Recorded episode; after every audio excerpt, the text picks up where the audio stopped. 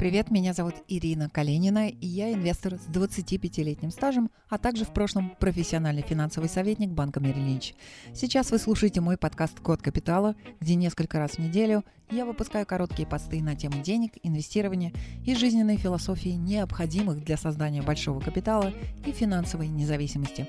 Приятного вам прослушивания, ставьте звездочки и сердечки, а также подписывайтесь на мой телеграм-канал, чтобы мы с вами не потерялись.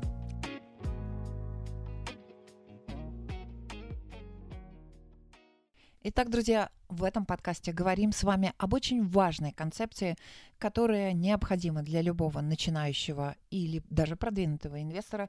А, мы будем говорить с вами про вашу главную финансовую цель, которую каждый из нас должен решить а, в течение нашей жизни. Ну и также поговорим про ваш самый главный актив и какую именно задачу нам может помочь решить инвестирование. Начнем с самого главного. У вас есть разнообразное количество активов, пассивов, но самым главным активом всегда остаетесь вы сами и ваша способность зарабатывать огромное количество денег в течение вашей жизни. А, если вы а, это тесно связано с такой структурой, то, что мы называем человеческим капиталом. Я думаю, что большинство из вас слышали хотя бы один раз это высказывание относительно человеческого капитала. И на самом деле ваш человеческий капитал а, все время проходит оценку, а, неважно, отдаете вы себе отчет в этом или нет. Оценка вашего человеческого капитала происходит, например, при приеме на работу – Работодатель оценивает вашу производительность, ваши навыки и сообщает, сколько готов за нее заплатить. Также оценка вашего человеческого капитала осуществляется в банке, например, при выдаче кредита или ипотеки. Банк пытается понять, способен ли ваш человеческий капитал обеспечить обслуживание и возврат того кредита, который он готов вам предоставить. Но Говоря о человеческом капитале, а, в принципе, вы можете оценить, какой капитал какой финансовый капитал может заменить ваш человеческий. Но предположим, что ваш годовой доход составляет 1 миллион рублей в год. Тогда резонно задать вопрос, а, какой суммой необходимо вам обладать для того, чтобы получать доход, который заменит вашу зарплату, скажем, для упрощения. Например, если ставка по банковскому депозиту составляет 10%, то вам нужно иметь примерно 10 миллионов рублей для того, чтобы заместить а, для того, чтобы проценты замещали ваш доход от зарплаты.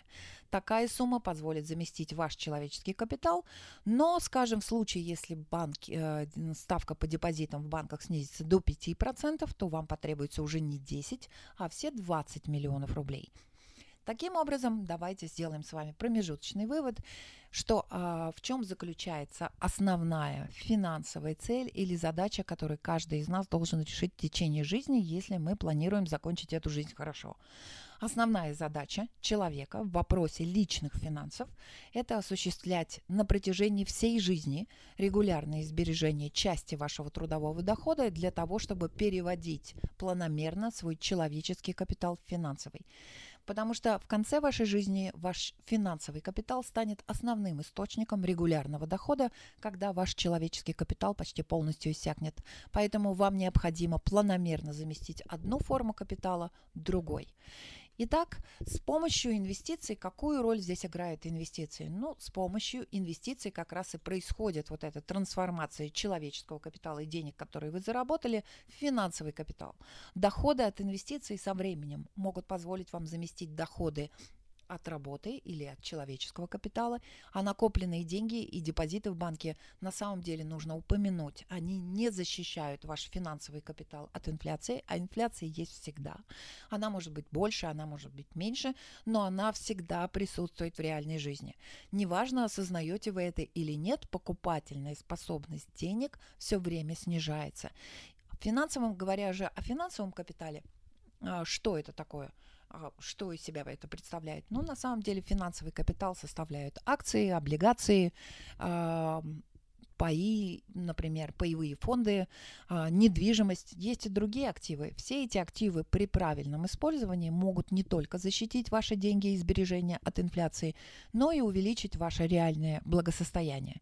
Таким образом, финансовый и человеческий капитал – это человеческий капитал как генератор регулярного дохода.